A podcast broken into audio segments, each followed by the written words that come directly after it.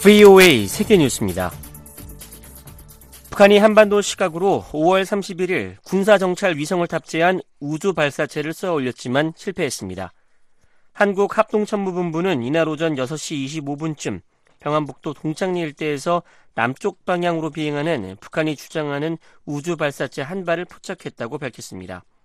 합참은 이 발사체가 백령도 서쪽 먼 바다 상공을 통과해 어총도 서방 이백여 킬로미터 해상의 비정상적 비행으로 낙하했다면서 미국과 한국이 공조해 추가 분석을 하고 있다고 설명했습니다.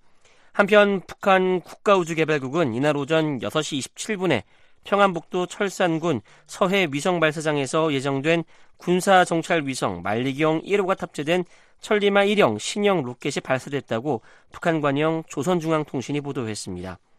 하지만 국가우주개발국은 일단 로켓이 분리된 뒤 이단 로켓의 비정상 작동으로 추진력을 상실하면서 서해에 추락했다고 실패를 인정했습니다. 미국은 북한이 군사정찰 위성을 쏘아올린 데 대해 강하게 비난했습니다. 애덤 호지 백악관 국가안보회의 대변인은 성명을 통해 북한의 탄도미사일 기술을 이용한 해당 발사를 강력하게 규탄한다고 밝혔습니다. 호지 대변인은 북한이 우주발사체라고 주장하는 이번 발사는 북한의 대륙간 탄도미사일 프로그램과 직접 관련된 기술들이 포함되어 있다며 동맹국과 파트너들과 함께 긴밀히 협력해 상황을 평가하고 있다고 말했습니다. 한국 대통령실 국가안전보장회의 상임위원회도 이번 발사는 성공 여부와 무관하게 유엔 안보리 결의에 대한 중대한 위반이자 한반도와 국제사회의 평화와 안전을 위협하는 심각한 도발임을 강조하고 이를 규탄했습니다. 일본 정부 대변인인 마츠노 히로카즈 관방장관은 기자회견에서 북한은 앞으로도 각종 미사일 발사와 핵실험 실시를 비롯해 수위 높은 도발에 나설 가능성이 있다고 말했습니다. 국제해사기구 아이엠오가 북한의 미사일 발사를 강하게 규탄했습니다. 아이엠오 해사안전위원회는 삼십일일 영국에서 열린 백칠차 회의에서 북한을 규탄하는 결의문을 채택하며 이같이 밝혔습니다. 결의문은 북한의 미사일 발사가 유엔 안전보장이사의 결의 위반이며 미사일 발사 시 적절한 사전 통보를 하지 않아 선원들과 국제해운의 안전을 심각하게 위협했다고 비판했습니다. 이번 결의문은 미국과 한국을, 한국, 일본을 비롯해 호주와 캐나다, 프랑스 등이 참여해 함께 제출했습니다. 한국연합뉴스는 아이엠오에서 북한의 미사일 발사를 규탄하는 결의문이 채택된 것은 이번이 처음이라고 전했습니다. 북한은 미사일 시험은 주권국가가 국가안보를 수호하기 위해 수행한 일상적이고 예정된 자기방어적 조치라고 주장하며 이번 결의문 채택을 비판했습니다. 북한은 그러면서 북한의 미사일 발사는 충돌 지점과 해상을 항해하는 선박의 경로에 대한 정확한 과학적 계산과 고려에 근거한 것이라고 덧붙였습니다. 미국은 최근 중국 전투기가 남중국해에서 미군 정찰기에 근접해 공격적인 비행을 했다고 밝혔습니다. 미 인도태평양사령부는 삼십일 발표한 성명에서 이것이 지난 이십육일 발생한 일이라며 당시 촬영한 삼십초 분량의 영상을 공개했습니다. 이 영상에는 중국 제이십육 전투기가 비행 중인 미 정찰기 앞을 가로질러 가면서 미 정찰기의 기체가 흔들리는 모습이 담겼습니다.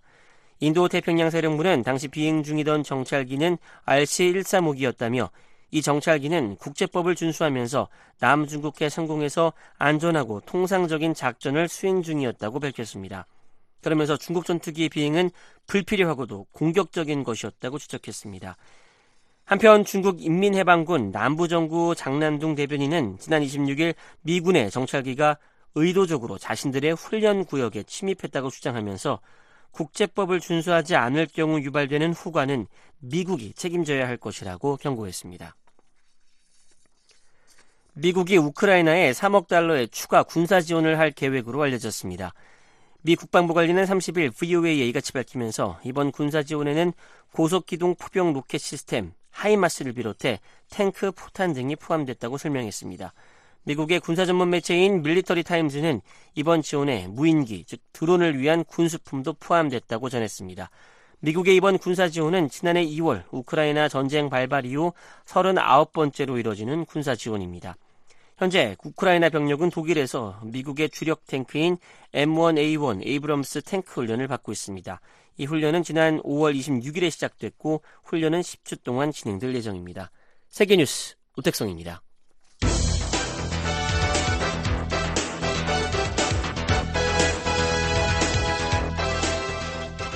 워싱턴 뉴스 광장.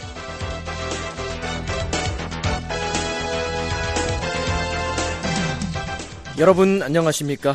유월 일일 목요일 아침 워싱턴 뉴스 광장입니다. 진행의 박동정입니다. 먼저 이 시간 주요 소식입니다. 북한은 삼십일일에 정차위성 발사가 엔진 고장으로 실패했다고 발표했습니다. 한국과 일본이 오 년 만에 군축 비확산 협의회를 열고 북핵 위협이 고도화되고 있는 상황에 대해 심각한 우려를 공유했습니다.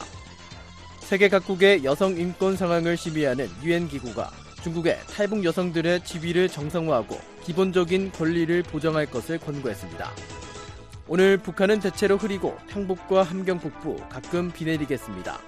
아침 최저기온은 구 도에서 십팔 도, 낮 최고기온은 십팔 도에서 이십팔 도가 되겠습니다.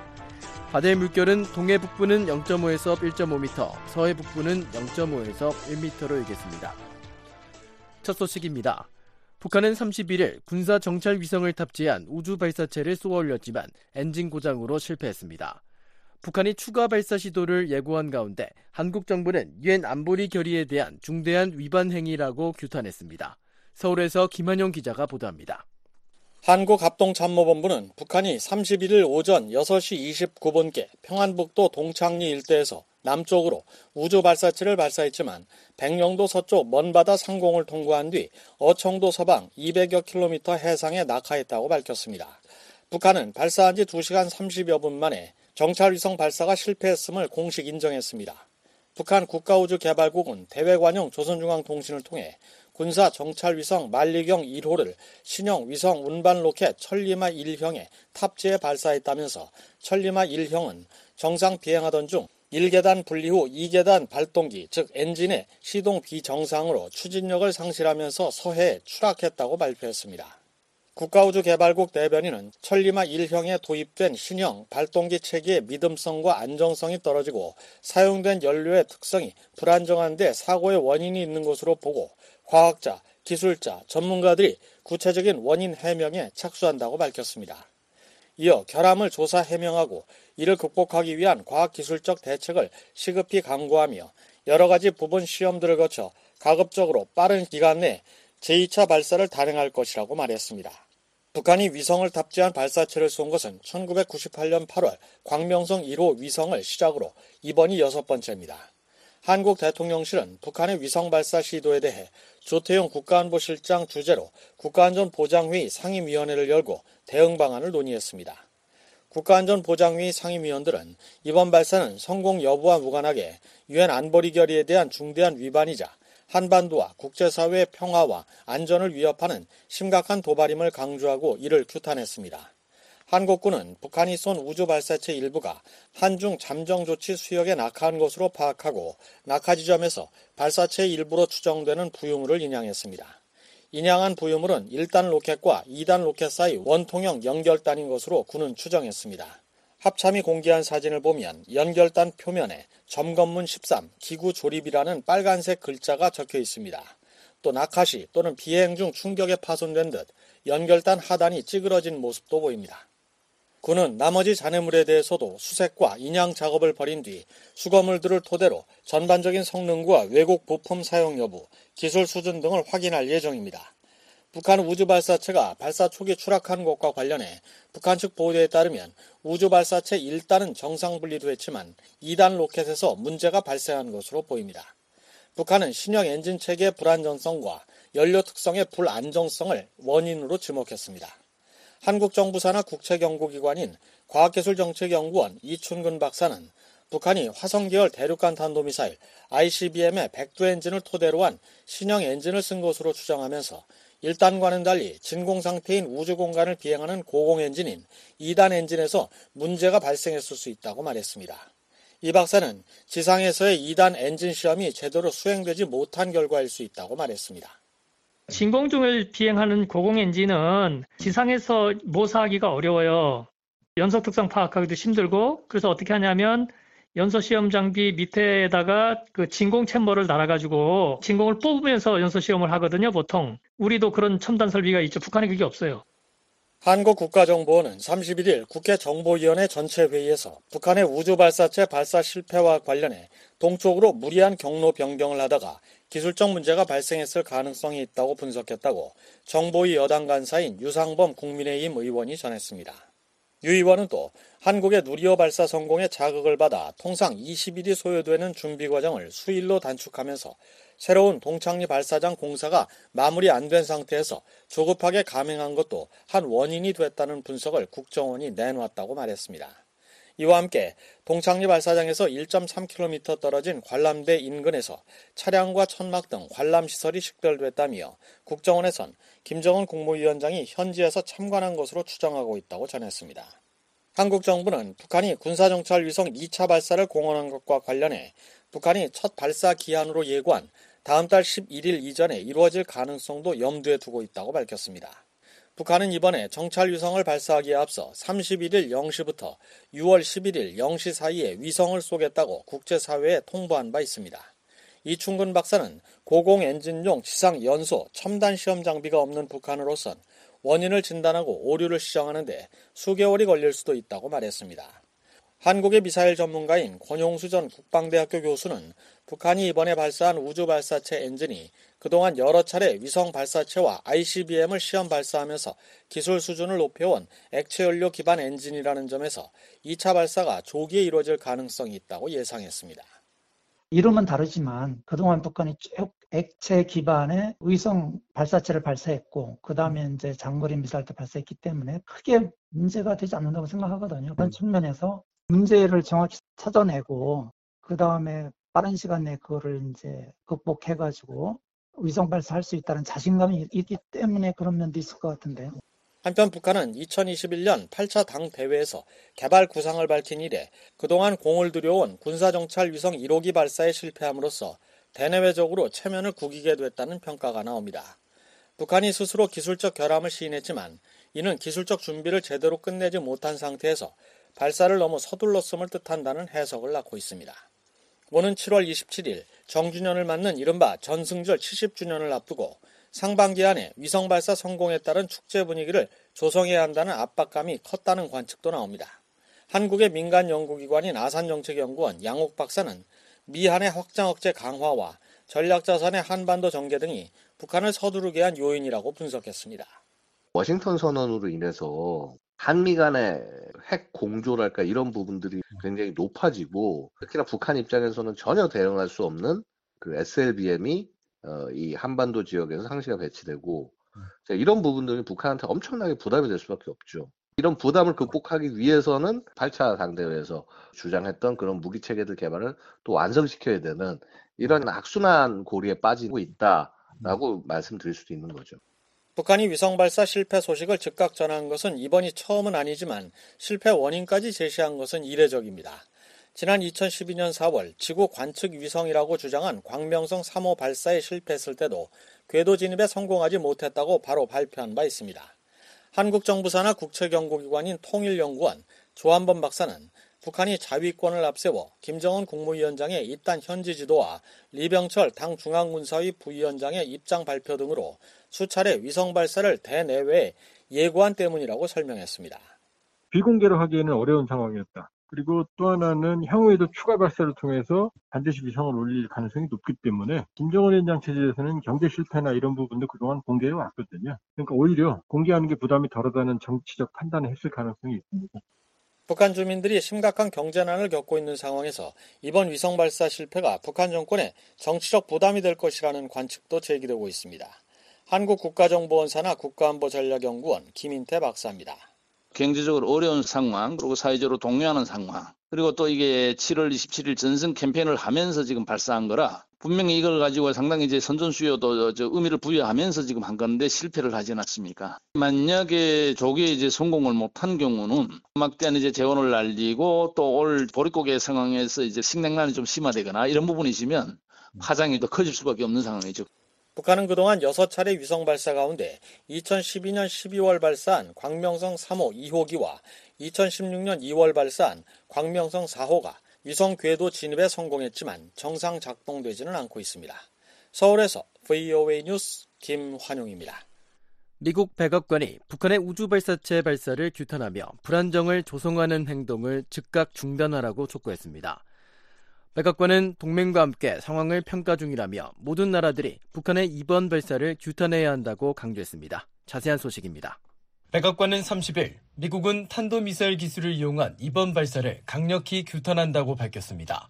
백악관 국가안보회의 애덤 호지 대변인은 이날 성명에서 이같이 밝히고 이번 발사는 여러 유엔 안보리 결의에 대한 뻔뻔한 위반이며 불필요하게 긴장을 고조시키고 영내 안보 상황을 불안정하게 만들 위험이 있다고 비판했습니다. 이어 북한이 주장하는 우주 발사는 북한의 대륙간 탄도미사일 아이씨비엠 프로그램과 직접적으로 연관된 기술을 포함하고 있다며 대통령과 국가안보팀은 우리의 동맹 파트너와 긴밀히 협력해 상황을 평가하고 있다고 덧붙였습니다. 호지 대변인은 우리는 모든 나라들이 이번 발사를 규탄하고 북한의 진지한 협상을 위해 대화 테이블로 나오도록 요구할 것을 촉구한다고 밝혔습니다. 또한 외교의 문은 닫히지 않았지만 북한은 즉각 불안정을 조성하는 행동을 중단하고 대신 외교적 관여를 선택해야 한다고 지적했습니다. 그러면서 미국은 미국 본토와 동맹인 한국, 일본에 대한 방위를 보장하기 위해 필요한 모든 조치를 취할 것이라고 호지 대변인은 강조했습니다.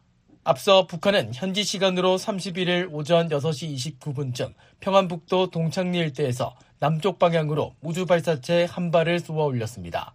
한국합동참모본부는 이 발사체가 어청도 서방 이백여 킬로미터 해상에 떨어졌다고 밝혔습니다.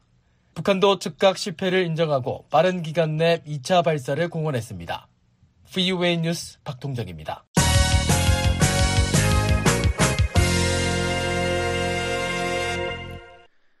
안토니오 구테우스 유엔 사무총장이 북한의 발사체 발사를 강력히 비판했습니다. 스테판 두자릭 유엔 사무총장 대변인은 삼십일 발표한 성명에서 사무총장이 북한의 군사위성 발사를 강하게 규탄했다고 밝혔습니다. 그러면서 탄도미사일 기술을 이용한 어떤 발사도 관련 안보리 결의에 위배된다고 거듭 강조했습니다. 이어 사무총장은 북한이 이런 행위를 중단하고 지속가능한 평화와 한반도의 완전하고 검증가능한 비핵화라는 목표를 달성하기 위한 대화를 조속히 재개할 것을 거듭 촉구한다고 덧붙였습니다. 유엔은 북한의 우주발사체 발사에 앞서서도 북한의 위성발사가 유엔 안보리 결의 위반이라는 점을 분명히 했습니다. 두자릭 대변인은 삼십일 정례 브리핑에서 북한이 정찰 위성을 발사할 경우 안보리 결의 위반으로 간주할 것이냐는 질문에 매우 그럴 것이라고 답했습니다. 유엔 안보리는 이천육년 북한의 일 차 핵실험에 따른 대응으로 채택한 대북제재 결의 천칠백십팔 호 오 항을 통해 탄도미사일 프로그램 관련 모든 활동을 금지한다고 명시했습니다. 이후 안보리는 추가 대북 결의 천팔백칠십사 호, 이천팔십칠 호 등을 통해 탄도미사일 기술을 사용한 어떤 추가 발사도 금지한다며 문구를 더욱 구체화했습니다. 미국 인도태평양 사령부는 삼십일 북한의 발사를 규탄하며 한국, 일본에 대한 방위 공약을 재확인했습니다. 인도태평양 사령부는 이날 발표한 성명에서 우리는 탄도미사일 기술을 이용한 북한의 발사를 알고 있다며 이는 만장일치로 통과된 여러 유엔 안보리 결의에 대한 뻔뻔한 위반이자 긴장을 고조시키고 영내 그 너머의 안보 상황을 불안정하게 만들 위험이 있다고 비판했습니다. 이어 이번 발사는 북한의 대륙간 탄도미사일 프로그램과 직접적으로 연관된 기술을 포함하고 있다며 우리는 우리의 동맹 파트너와 긴밀히 협력해 상황을 평가하고 있다고 덧붙였습니다. 그러면서 우리는 이번 일이 미국 개인이나 영토 또는 동맹에 직접적인 위협이 되지 않는다고 평가했지만 계속해서 상황을 주시할 것이라고 말했습니다. 인도태평양 사령부는 미국 본토와 한국, 일본에 대한 미국의 방위 공약은 여전히 철통 같다고 강조했습니다.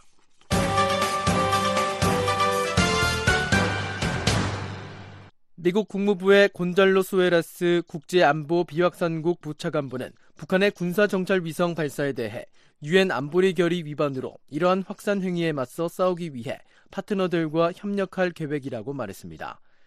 삼십일일 한국이 주관해 제주 일대에서 진행된 확산방지구상 피에스아이 해양차단훈련을 참관한 수아레스 부차관보는 한국 취재진을 만나 북한의 정찰위성 발사는 전 세계와 영내 안보와 안정성에 해를 입히는 확산 활동이라며 이같이 말했습니다.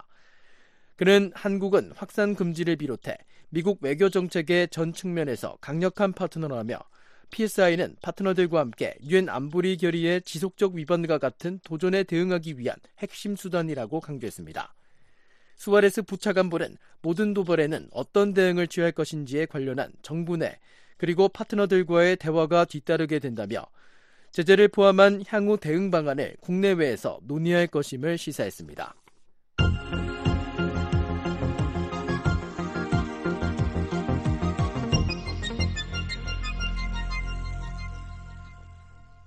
북한이 동창리 일대에서 우주 발사체를 쏜 가운데 동창리 서해 위성발사장 발사대의 개폐형 패널이 전날인 삼십 일 개방된 것으로 나타났습니다. 발사대 바로 앞에서 대형 트럭이 식별되는 등 실제 발사가 임박한 정황이 포착됐습니다. 함지아 기자가 보도합니다. 서해 위성발사장의 로켓 발사대, 즉 겐트리 타워가 북한의 우주 발사체가 발사되기 하루 전인 삼십 일 발사 준비 상태를 유지했던 것으로 확인됐습니다. 발사장 일대를 촬영한 삼십일자 플래닛랩스의 고화질 위성 사진에는 평소 겐트리 타워의 북쪽 면에 자리한 하얀색 패널이 각각 동쪽과 서쪽 면에 붙어 있는 모습이 보입니다. 서해 위성 발사장의 겐트리 타워는 북쪽에 로켓이 자리하는 발사대가 위치합니다. 이곳은 평소에 하얀색 개폐형 패널에 의해 가려져 있다가 발사가 임박한 시점 양옆으로 크게 개방됩니다. 그런데 삼십일자 위성 사진에선 패널이 열린 것으로 나타난 것입니다. 이에 따라 패널에 의해 가려져 있던 발사대의 아랫부분도 확인됐습니다. 오렌지색의 이 부위는 이후 로켓이 올라서고 실제 발사 시 로켓이 뿜어내는 화염을 견디는 역할을 합니다. 다만 위성사진 각도로 인해 발사대의 아랫부분은 약 절반만 드러났는데 이로 인해 발사대에 로켓이 장착됐는지는 확인되지 않았습니다. 발사대의 아랫부분의 북쪽에는 이동식 조립 건물이 밀착해 있는 장면도 보입니다. 앞서 브이오에이는 이십구일자 플래닛랩스 위성사진을 인용해 로켓을 최종 장착시키는 역할을 하는 이동식 조립 건물이 겐트리 타워 바로 옆으로 이동했다고 전한 바 있습니다. 가로 약 삼십 미터, 세로 이십 미터인 이 조립 건물은 조립이 완료된 로켓을 수직으로 세워 발사대에 장착시키는 역할을 합니다. 특히 바닥에 깔린 선로로 동쪽의 주처리 건물과 이 지점에서 약 백사십 미터 떨어진 서쪽의 발사대를 오갈 수 있는데 현재는 발사대 쪽으로 이동해 있는 것입니다. 겐트리 타워 바로 앞 발사 패드에선 트럭 세 대가 식별됐습니다. 이 중 한 대는 뒷부분에 하얀색 물체를 싣고 있는데 이 물체의 길이는 약 십칠 점 오 미터에 이릅니다. 현재로선 이 물체가 지붕이 있는 트럭의 화물칸인지 로켓 등 발사 장비인지는 알 수 없습니다. 데이비드 슈멀러 제임스 마틴 비확산센터 선임연구원은 삼십 일 브이오에이와의 전화통화에서 과거 발사 때와는 매우 다른 움직임이 관측된다고 분석했습니다. This is sort of a new rare image because the way the pad was set up originally was to obscure or to hide the launch preparation. 특히 북한은 겐트리 타워를 개방하고 우주 발사체를 발사하기로 결정하기 직전까진 모든 것을 모호하게 만들고 이를 숨기는 방식으로 발사장을 운영해왔다면서 이번에 매우 희귀한 모습이 포착됐다고 말했습니다. 미리부터 개폐형 패널을 개방해 현재 발사대 바닥 부분이 드러나 있고 발사체가 실렸는지 알 수 없지만 큰 트럭이 발사 패드에 있는 점이 과거와 큰 차이점이란 겁니다. 실제로 북한은 지난 이천십육 년 광명성 로켓을 발사할 당시 이동식 조립 건물을 이용해 은폐한 상태에서 로켓을 겐트리 타워로 옮겨 장착했는데 이 과정은 발사 직전에 이루어진 것으로 알려졌습니다. 이런 가운데 슈멀러 선임연구원은 겐트리 타워에서 북쪽으로 약 일 킬로미터 떨어진 철길에서 열차가 발견된 사실에도 주목했습니다.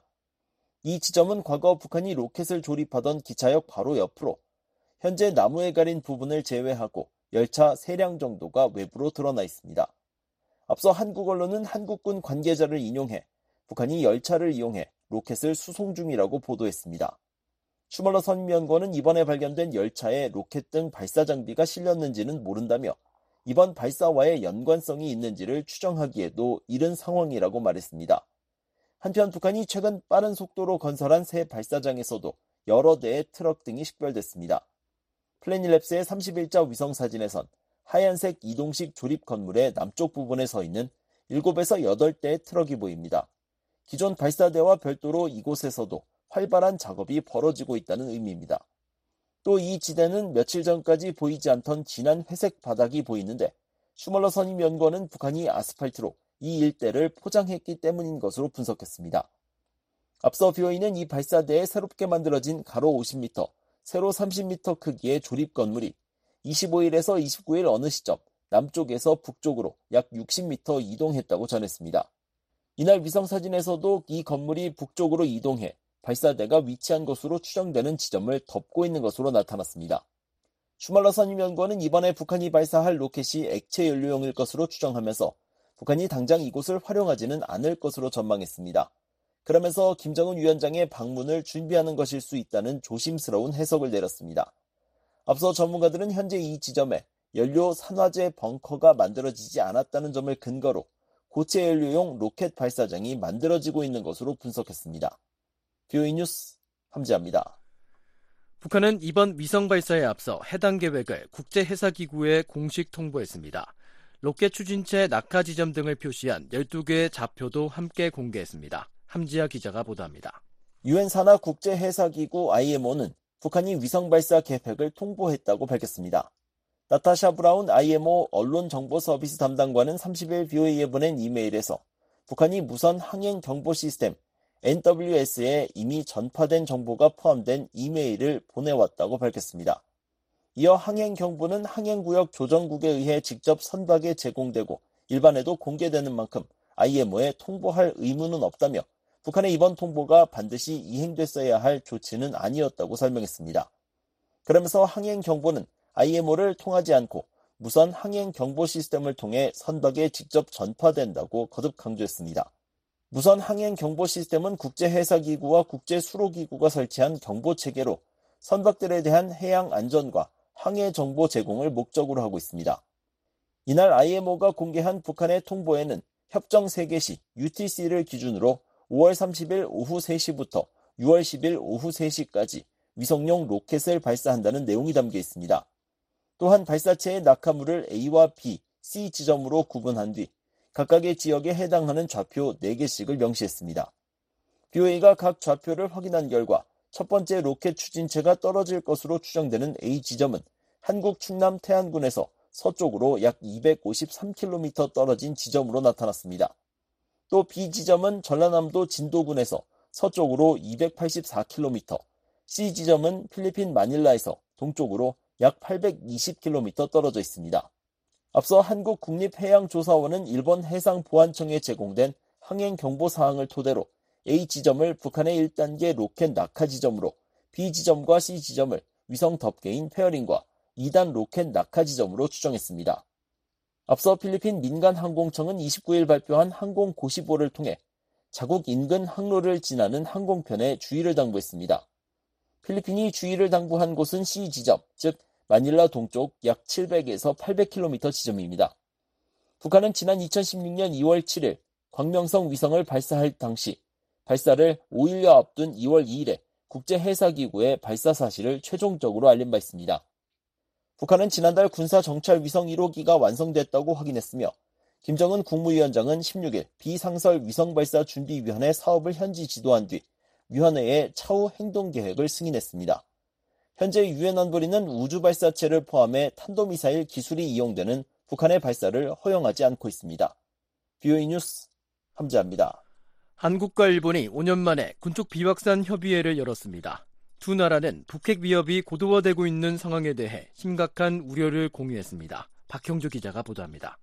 한국과 일본 외교당국이 지난 이십구 일 제십육 차 한일 군축 비확산 협의회를 개최했다고 한국 외교부가 삼십 일 밝혔습니다. 이번 협의회는 오월 삼십일부터 유월 이일까지 확산 방지구상 피에스아이 고위급 회의와 아태 순환훈련이 진행되는 한국 제주에서 열렸습니다. 한국 외교부에 따르면 양측은 이번 회의에서 북핵 위협이 고도화되고 있는 상황에 대해 심각한 우려를 공유한다고 밝혔습니다. 특히 금일 북한이 공개한 소위 위성 발사 계획은 탄도미사일 기술을 활용한 모든 발사를 금지하는 유엔 안보리 결의에 대한 심각한 위반이라는 점을 강조하고 북한이 이러한 불법적 발사 계획을 즉각 철회할 것을 촉구했다고 밝혔습니다. 또한 한일 양측은 국제 군축 비확산 체제 내 도전 과제에 대해 의견을 교환하고 핵 군축 비확산, 수출 통제 등에 있어 양자 다자 협력 강화 방안을 논의했다고 설명했습니다. 이와 함께 핵 비확산 조약 엠피티, 유엔 총회 일 위원회, 확산 방지구상 피에스아이 등 양자 다자 차원의 비확산, 반확산 협력을 더욱 강화해 나가기로 했다고 한국 외교부는 덧붙였습니다. 한일 군축 비확산 협의회는 한국 윤석열 정부의 강제징용 피해자 배상 해법 발표 후 양국 관계가 회복되면서 이천십팔 년 이후 오 년 만에 개최됐습니다. 한국 외교부는 이번 협의회와 관련해 역내 주요 유사 입장국으로서 군축 비확산 분야 한일 양국 간 협력을 더욱 심화하는 기회가 된 것으로 평가한다고 말했습니다. 이번 협의회에서 한국 측에선 박영효 외교부 원자력 비확산 외교기획관이, 일본에선 카이후 아츠시 외무성 군축 불확산 과학부장이 참석했습니다. 일본 외무성도 삼십 일 별도의 보도자료를 통해 한일 당국이 오 년 만에 한일 군축 비확산 협의를 개최했다고 밝혔습니다. 북한 문제에 대해선 양측은 북한 핵과 미사일 문제 해결을 위해 양국이 더욱 긴밀히 협력해 나갈 것임을 재확인했다고 말했습니다. 또한 양측이 주요 칠 개국 지 세븐 히로시마 정상회의 결과를 바탕으로 군비 통제와 군축, 비확산 분야의 최근 주요 국제 현안과 관련해 폭넓은 의견 교환이 이루어졌으며 이런 현안에 대해 지속적으로 협의해 나가기로 뜻을 모았다고 설명했습니다. 군축 비확산 협의회는 핵군축, 비확산, 군비 통제 문제와 당면 국제 안보 현안을 논의하는 협의 채널로 한국은 미국, 유럽연합, 호주, 독일 등과도 군축 비확산 협의회를 운영하고 있습니다. 브이오에이 뉴스 박형주입니다. 한미연합사령관이 한국에 대한 미국의 굳건한 방위 공약을 재확인했습니다. 미국의 모든 능력을 동원해 한국에 대한 확장 억제 공약을 지킬 것이라는 점을 강조했습니다. 자세한 소식입니다. 폴 라케머라 한미연합사령관 겸 주한미군사령관은 삼십 일 한국에 대한 미국의 방위 공약이 철통 같다며 이를 의심하지 말아달라고 당부했습니다. I just say is don't don't question the United States commitment. It's ironclad. 라케머라 사령관은 이날 한국 국방연구원이 주최한 국방포럼 기조연설에서 서울을 위해 로스앤젤레스나 워싱턴을 포기할 것인가와 같은 논쟁은 언급할 가치조차 없다며 이같이 말했습니다. 그러면서 현재 이곳에 사는 미국인의 수, 이 나라를 지키기 위해 목숨을 바친 군인의 수, 이 땅에서 근무한 군인의 수, 그리고 가족 또는 지인과 함께 이곳에 온 사람의 수를 보라고 강조했습니다. 라케모라 사령관은 북한이 한국뿐 아니라 영내 동맹, 파트너, 미국, 심지어 미국 본토까지 위협하는 능력을 계속 발전시켜 왔다고 지적했습니다. The Democratic People's Republic of Korea continues to develop capabilities that threaten not only the Republic of Korea. 특히 북한이 지난 오 개월 동안 이십 회 미사일을 발사해 동북아시아 지역 안보에 도전했으며 더 나아가 대륙간 탄도미사일 탑재를 위해 핵 능력도 고도화하고 있다고 설명했습니다. 라케모라 사령관은 이러한 위협 앞에서 한국에 대한 미국의 공약은 항구적이며 철통 같다고 재확인했습니다. In the face of this ongoing threat, the United States commitment to the Republic of Korea is enduring and it's ironclad. 아울러 한국에 대한 미국의 확장 억제 공약은 워싱턴 선언에 명시돼 있듯이 모든 범주의 미국 역량에 의해 뒷받침된다고 말했습니다. 앞서 조 바이든 미국 대통령과 윤석열 한국 대통령은 지난달 이십육 일 정상회담을 갖고 북한 위협에 대한 확장 억제 강화 방안을 담은 워싱턴 선언을 채택했습니다. 바이든 대통령은 이 선언에서 북한의 한국에 대한 모든 핵 공격은 즉각적, 압도적, 결정적 대응에 직면할 것이라고 경고했습니다. 라케모라 사령관은 친기즉하는 화살 하나는 부러뜨릴 수 있지만 여러 발의 화살은 튼튼하다고 말했다며 하나의 깃발 아래 같이 갑시다라고 말했습니다. 브이오에이 뉴스 박동정입니다. 한국국가정보부는 김정은 북한 국무위원장이 상당한 수면장애를 겪고 있는 것으로 추정했습니다. 또 북한 내 극심한 식량난으로 아사자들도 급증하고 있다고 국회에 보고했습니다. 서울에서 김한용 기자가 보도합니다. 한국국가정보부는 김정은 북한 국무위원장이 상당한 수면장애를 겪고 있는 것으로 추정하면서 김 위원장의 체중이 백사십 킬로그램 중반에 이르는 것으로 파악했습니다. 김기현 국가정보원장은 삼십일 일 국회 정보위원회 업무보고에서 이같이 말했다고 정보위 여야 간사인 국민의힘 유상범, 더불어민주당 윤건영 의원이 언론 브리핑을 통해 밝혔습니다. 유 의원에 따르면 국정원은 북한 당국이 최근 사월에 해외에서 최고위급 인사의 불면증 치료를 위한 졸피뎀 등 최신 의료 정보를 집중 수집하는 점을 들어서 김 위원장이 상당한 수면장애를 겪고 있는 것으로 추정하고 있다고 보고했습니다. 국정원은 또 북한이 말보로와 더닐 등 외국 담배와 고급 양주를 다량 들여오고 있어서 김 위원장의 알코올, 니코틴 의존도가 높아지고 더 심한 불면증에 시달리게 되는 악순환에 빠질 가능성도 주시하고 있다고 밝혔습니다. 아울러 국정원은 지난 십육 일 김 위원장의 공개 행보 때 눈에 다크서클이 선명해 보이는 등 피곤한 모습이 역력했고 체중 역시 에이아이, 즉 인공지능 분석 결과 백사십 킬로그램 중반으로 평가하고 있다고 보고했습니다. 이와 함께 국정원은 작년 말부터는 김 위원장의 손, 팔뚝에 긁어서 덧난 상처가 계속 확인됐다며 알레르기와 스트레스가 복합 작용한 피부염으로 추정된다고 보고했습니다. 국정원은 북한의 식량 사정에 대해 북한의 옥수수 가격이 작년 일 분기 대비 약 육십 퍼센트, 쌀 가격은 삼십 퍼센트 가까이 올라 김정은 국무위원장 집권 이래 최고치를 기록한 것으로 보고 있다고 밝혔습니다. 이에 따른 아사자 발생도 예년의 세 배 달하는 것으로 국정원은 추정했습니다. 국정원은 또 민생고로 인한 내부적 불안 요인이 많이 비화하고 있다며 강력범죄가 작년 동기 대비 백여 건에서 삼백여 건으로 세 배 폭증했고 물자 탈취를 노린 사제폭탄 투척 등 대형화, 조직화된 범죄도 발생하고 있다고 보고했습니다. 이어 특히 최근 자살자가 지난해에 비해 사십 퍼센트 정도 증가했는데 김정은은 이를 사회주의에 대한 반역 행위로 규정하며 방지 대책 강구를 긴급 지시했다고 밝혔습니다. 신종 코로나 바이러스 감염증 사태와 관련해선 북한이 오월 들어 중국과 열차 운행을 일 일 일 회에서 이 회로 증편했고 단둥과 신의주 간 도로 추가 개방을 준비 중에 있었으나 오월 들어 평양시 발열자가 대거 속출하면서 평양시 일부를 준안전지역으로 설정해 이동을 제한했다고 설명했습니다. 그러면서 중국과의 국경 개방 시점도 고심 중에 있다고 말했습니다. 북한 대내외 특이 동향에 대해선 현재 북한은 중국, 러시아와 밀착하고 있으나 이면엔 실무적 갈등이 발목을 잡고 있는 상황으로 보고 있다며 특히 중국 당국은 북한인들의 밀수, 밀입국 등 위법 활동을 처벌하거나 체류기간 만료자들의 귀국을 요구하는 상황이라고 말했습니다. 이어 러시아에선 북한의 제재 위반 소지 품목 수출에 난색을 표하는 기류가 있다고 한다고 밝혔습니다.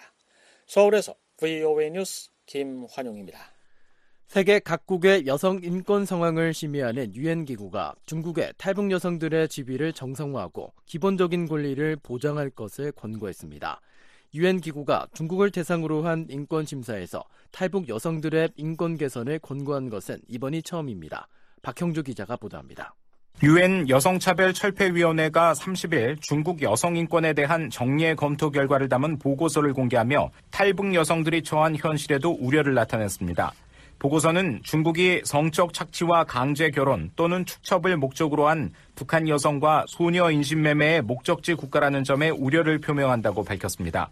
아울러 탈북 여성과 소녀들이 불법 이주자로 분류되고 일부는 강제로 송환되고 있다는 점 또한 우려한다고 말했습니다. 또한 북한 여성들이 중국에서 출산한 아동은 산모가 북한으로 추방될 위험에 노출되지 않고는 출생신고를 할 수 없기 때문에 출생신고, 국적, 교육, 의료에 대한 권리를 박탈당하고 있는 점도 우려한다고 언급했습니다. 유엔 여성차별철폐위원회는 탈북 여성들의 처우 개선을 위해 필요한 권고사항도 명시했습니다. 특히 인신매매 피해 북한 여성과 소녀들이 이민법 위반으로 처벌받지 않고 임시 주거와 의료, 사회 심리 상담, 교육, 대체 소득 창출 기회, 재활 프로그램 등 기본적인 서비스를 이용할 수 있도록 보장해야 한다고 권고했습니다. 또한 유엔 난민기구와 관련 인도주의 단체들에게 탈북 인신매매 피해자에 대한 완전하고 방해받지 않는 접근을 제공해야 한다고 제시했습니다. 이와 함께 중국 시민과 자발적으로 결혼하거나 강제 결혼 또는 미등록 결혼으로 자녀를 둔 북한 여성을 비롯한 인신매매 피해 여성의 지위를 정상화하고 자녀가 출생신고를 하고 중국 국적을 취득하며 차별 없이 교육과 의료 서비스를 받을 수 있도록 보장해야 한다고 명시했습니다. 이들 자녀가 북한 출신 어머니와 함께 중국을 떠나는 것을 허용해야 한다는 점도 권고사항에 포함됐습니다. 유엔기구가 북한이 아닌 중국을 대상으로 한 인권심사를 통해 탈북 여성의 인권 문제를 공론화하고 개선사항을 권고한 것은 이번이 처음입니다. 유엔 여성차별철폐위원회는 천구백칠십구 년 십이월 채택된 여성차별철폐협약을 당사국이 이행하는지 감독하는 기구로 사 년마다 각 국가의 보고서를 심의합니다. 중국은 천구백팔십 년, 북한은 이천일 년 협약을 비준했습니다. 앞서 위원회 측은 지난달 십이 일 스위스 제네바에서 중국 내 여성 인권 현황에 대한 심의를 진행했으며 당시 탈북 여성과 관련해 제기된 내용들이 이번 심사 보고서에도 상당 부분 반영된 것입니다. 지난달 심의에서 중국 측은 탈북 여성들이 대부분 경제적 이유로 중국에 온 사람들로 난민 자격이 없다고 주장했습니다. 브이오에이 뉴스 박형주입니다. 미 항공우주국은 최근 한국이 초소형 위성 도요셋 미션에 착수한 것을 축하한다고 밝혔습니다. 나사는 지난 이십오일 한국형 발사체 누리호 발사 성공에 대한 부유의 논평 요청에 이같이 말하면서 이로부터 나올 과학을 고대한다고 강조했습니다. 한국은 지난 이십오일 자체 개발한 우주발사체 누리호로 자체 제작한 실용위성을 궤도에 안착시키는 데 성공했습니다. 누리호에는 부탑재 위성인 한국천문연구원의 도요셋 큐브 위성 네 기도 실렸습니다. 발사체와 위성을 자체 제작해 쏘아올려 우주궤도에 올린 국가는 미국, 프랑스, 일본, 러시아, 중국, 인도에 이어 한국이 일곱 번째입니다.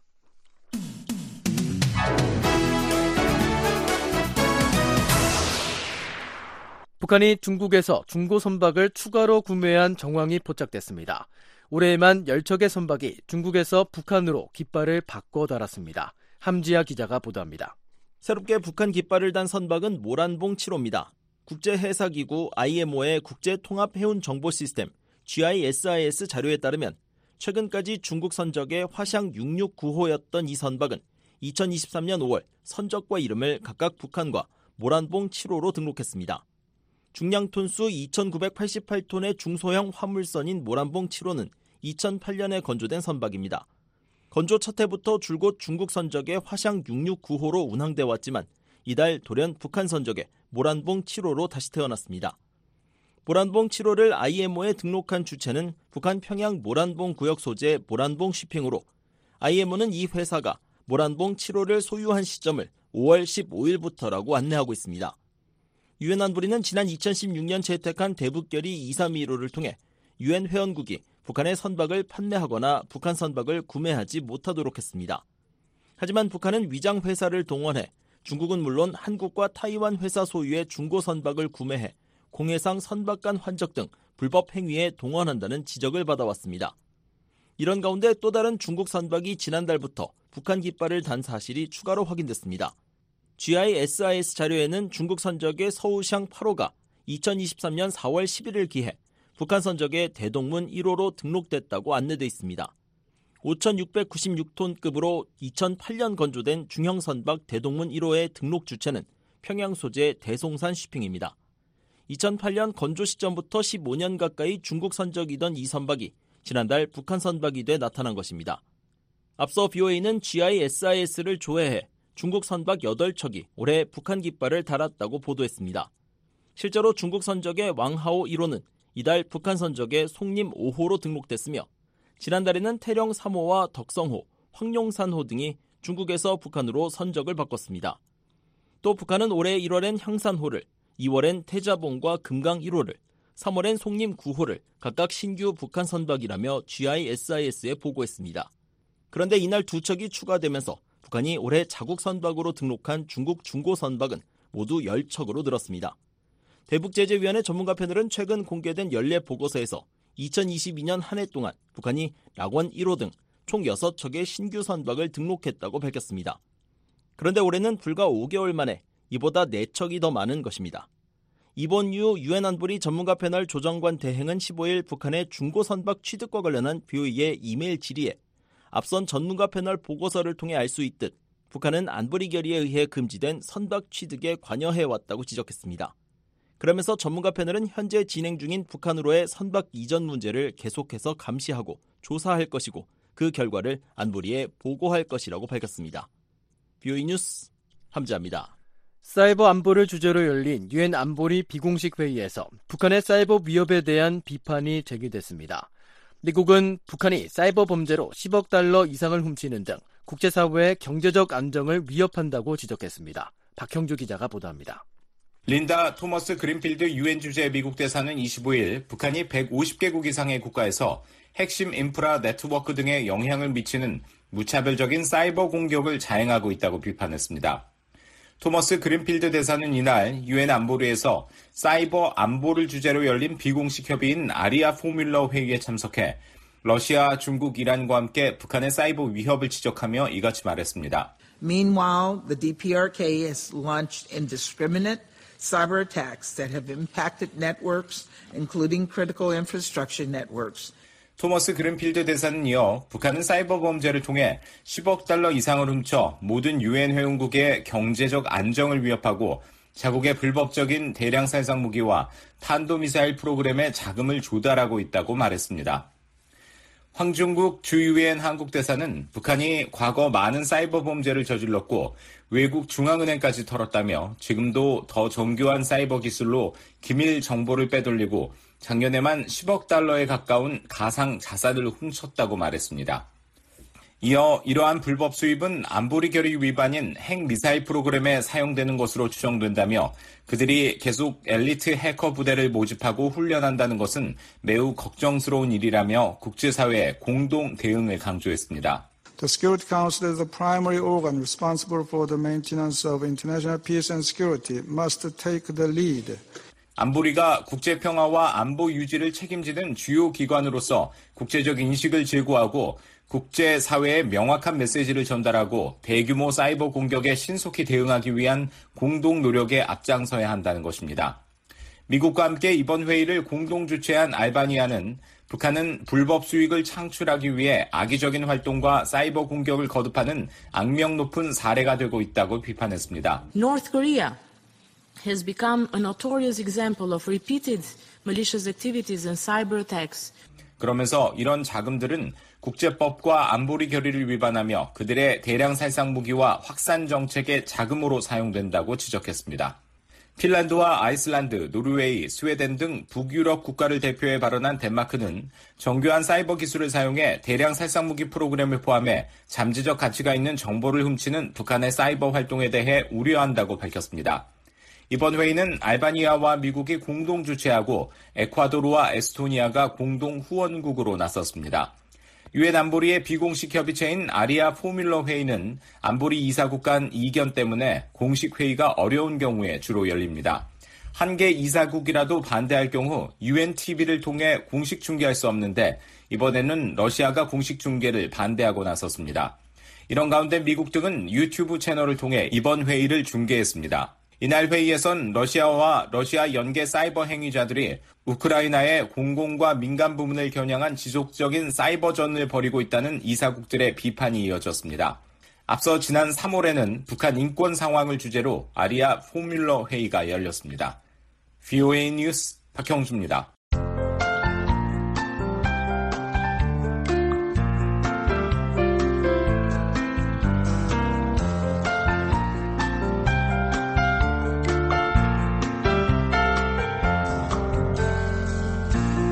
한국기상청 제공 자세한 날씨 정보입니다.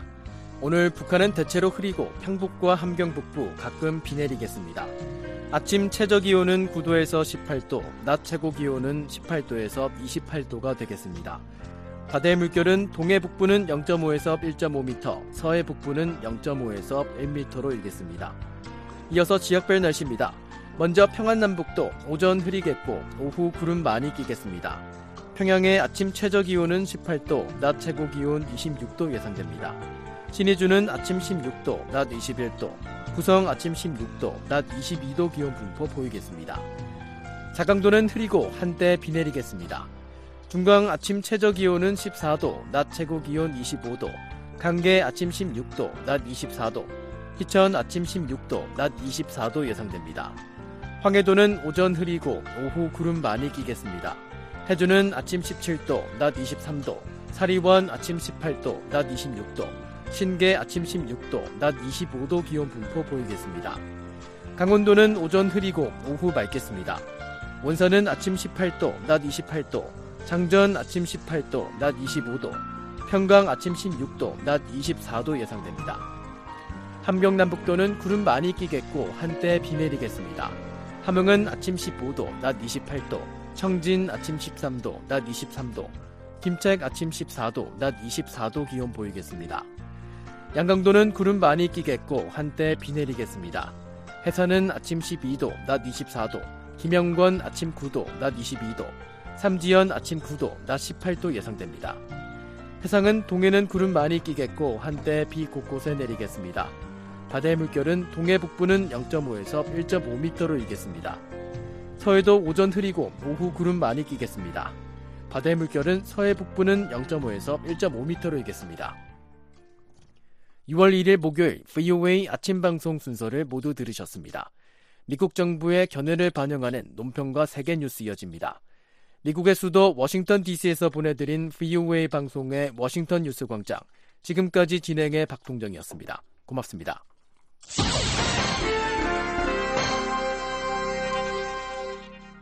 미국 정부의 견해를 반영하는 논평입니다.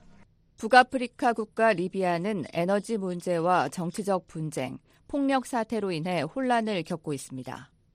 로버트 우드 유엔 특별정치담당 미국 대사는 리비아 평화를 위한 유일한 방법은 리비아 국민들이 선거를 통해 자신의 지도자들을 선택하는 것이라고 말했습니다. We welcome the progress Libyans have made in the Egypt-hosted constitutional track.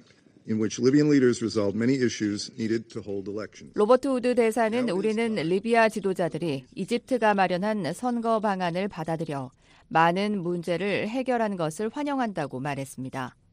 그러면서 이제는 이러한 성과를 바탕으로 리비아에서 성공적인 선거를 위해 유엔의 노력을 더해 광범위한 정치적 합의를 마련해야 한다고 말했습니다.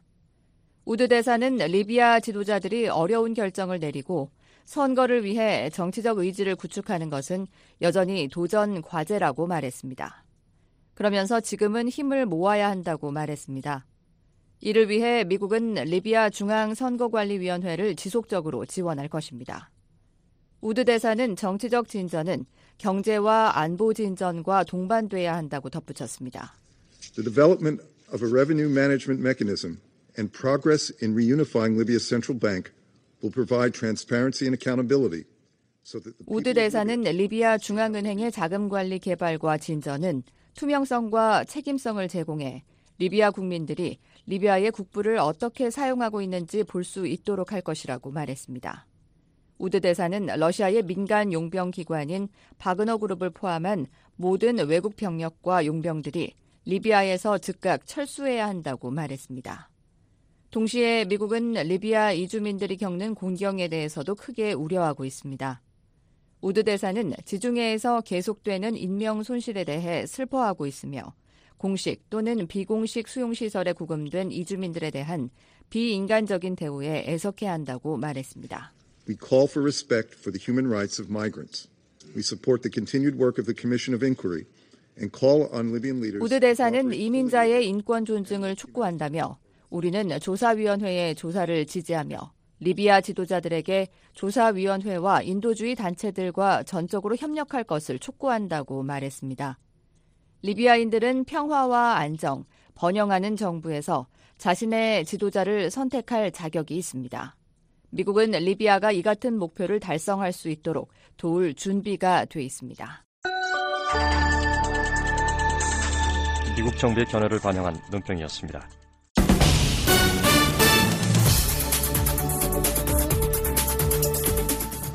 브이오에이 세계 뉴스입니다. 북한이 한반도 시각으로 오월 삼십일일 군사정찰 위성을 탑재한 우주 발사체를 쏘아 올렸지만 실패했습니다. 한국 합동참모본부는 이날 오전 여섯시 이십구분경 평안북도 동창리 일대에서 남쪽 방향으로 비행하는 북한이 주장하는 우주 발사체 한 발을 포착했다고 밝혔습니다. 합참은 이 발사체가 백령도 서쪽 먼 바다 상공을 통과해 어청도 서방 이백여 킬로미터 해상의 비정상적 비행으로 낙하했다면서 미국과 한국이 공조해 추가 분석을 하고 있다고 설명했습니다. 한편 북한 국가우주개발국은 이날 오전 여섯시 이십칠분에 평안북도 철산군 서해 위성발사장에서 예정된 군사정찰위성 만리경 일호가 탑재된 천리마 일형 신형 로켓이 발사됐다고 북한 관영 조선중앙통신이 보도했습니다. 하지만 국가우주개발국은 일단 로켓이 분리된 뒤에 이단 로켓의 비정상 작동으로 추진력을 상실하면서 결국 서해에 추락했다며 실패를 인정했습니다. 그러면서 중대한 결함을 구체적으로 조사, 해명하고 이를 극복하기 위한 과학기술적 대책을 시급하게 강구할 것이라면서 가급적으로 빠른 기간 내에 이차 발사를 단행할 것이라고 예고했습니다. 미국은 북한이 군사정찰, 군사정찰 위성을 쏘아올리자 이에 대해 강하게 비난했습니다. 애덤 호지 백악관 국가안보회의 대변인은 성명을 통해 북한의 탄도미사일 기술을 이용한 해당 발사를 강력하게 규탄한다고 밝혔습니다. 호지 대변인은 북한이 우주 발사체라고 주장하는 이번 발사는 북한의 대륙간 탄도미사일 프로그램과 직접 관련된 기술들이 포함되어 있다며 동맹국과 파트너들과 함께 긴밀하게 협력해 상황을 평가하고 있다고 말했습니다. 한국 대통령실 국가안전보장회의 상임위원회도 이번 발사는 성공 여부와 무관하게 유엔 안보리 결의에 대한 중대한 위반이자 한반도와 국제사회의 평화와 안전을 위협하는 심각한 도발임을 강조하고 이를 규탄했습니다. 일본 정부 대변인인 마스노 히로카즈 관방장관은 기자회견에서 북한은 앞으로도 각종 미사일 발사와 핵실험 실시를 비롯해 수위 높은 도발에 나설 가능성이 있다면서 정보 수집과 분석, 경계 및 감시에 만전을 기하겠다고 말했습니다. 미한일 세 나라 북핵 수석 대표를 대표들도 전화통화를 갖고 북한의 추가 발사 등 도발을 즉각 중단할 것을 강력하게 촉구했습니다. 국제해사기구 아이엠오가 북한의 미사일 발사를 강하게 규탄했습니다. 아이엠오 해사안전위원회는 삼십일일 영국에서 열린 백칠 차 회의에서 북한을 규탄하는 결의문을 채택하며 이같이 밝혔습니다. 결의문은 북한의 미사일 발사가 유엔 안전보장이사회 결의 위반이며 미사일 발사 시에 적절한 사전 통보를 하지 않아 선원들과 국제해운의 안전을 심각하게 위협했다고 비판했습니다. 이번 결의문은 미국과 한국, 일본을 비롯해 호주와 캐나다, 프랑스 등이 참여해 제출했습니다. 한국연합뉴스는 아이엠오에서 북한의 미사일 발사를 규탄하는 결의문이 채택된 이런 것은 이번이 처음이라고 전했습니다. 북한은 미사일 시험은 주권국가가 국가안보를 수호하기 위해 수행한 일상적이고 예정된 자기방어적 조치라고 주장하며 이번 결의문 채택을 비판했습니다. 이어 북한은 군사훈련이나 자기방어 조치를 사전에 알릴 수 있는 위치에 있지 않다고 말했습니다. 북한은 그러면서 북한의 미사일 발사는 충돌 지점과 해상을 항해하는 선박의 경로에 대한 정확한 과학적, 과학적인 계산과 고려에 근거한 것이라고 덧붙였습니다. 미국은 최근 중국 전투기가 남중국해에서 미군 정찰기에 근접해 공격적인 비행을 했다고 밝혔습니다. 미 인도태평양사령부는 삼십일 발표한 성명에서 이것이 지난 이십육일 발생한 일이라며 당시에 촬영한 삼십 초 분량의 영상을 공개했습니다. 해당 영상에는 중국 제이십육 전투기가 비행 중인 미국 정찰기 앞을 가로질러 가면서 미 정찰기의 기체가 흔들리는 모습이 담겼습니다.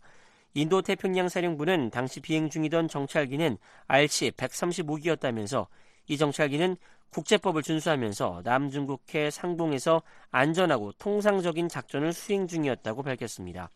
그러면서 중국 전투기의 비행은 불필요하고 또 공격적인 것이었다고 지적했습니다.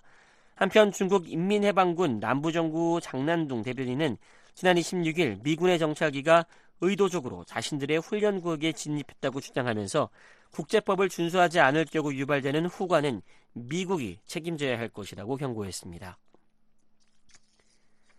미국이 우크라이나에 삼억 달러의 추가 군사 지원을 할 계획으로 알려졌습니다. 미국 국방부 관리는 삼십일 브이오에이에 이같이 밝히면서 이번 군사 지원에는 고속 기동 포병 로켓 시스템인 하이마스를 비롯해 탱크 포탄 등이 포함됐다고 설명했습니다.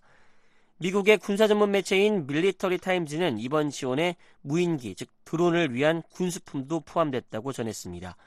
미국의 이번 군사 지원은 지난해 이월 우크라이나 전쟁 발발 이후에 서른아홉 번째로 이루어지는 군사 지원입니다. 미국은 우크라이나에 지원되는 미국의 군사 지원이 러시아 본토 공격에 사용되지 않는다는 점을 우크라이나가 동의했다는 점을 거듭 강조하고 있습니다. 세계뉴스 오택성입니다. 지금까지 여러분께서는 브이오에이 아침 방송을 들으셨습니다. 매일 새벽 네 시부터 여섯 시까지 보내드리는 브이오에이 아침 방송은 단파 오천팔백칠십오, 칠천삼백육십오, 칠천사백육십오 킬로헤르츠로 들으실 수 있습니다.